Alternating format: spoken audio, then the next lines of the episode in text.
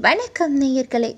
இது மனதோடு நான் நான் உங்கள் தேவிகா இனி வரக்கூடிய காலங்களில் கவிதைகள் கதைகள் என ஒவ்வொரு அத்தியாயத்தையும் பார்க்க இருக்கிறோம். நன்றி.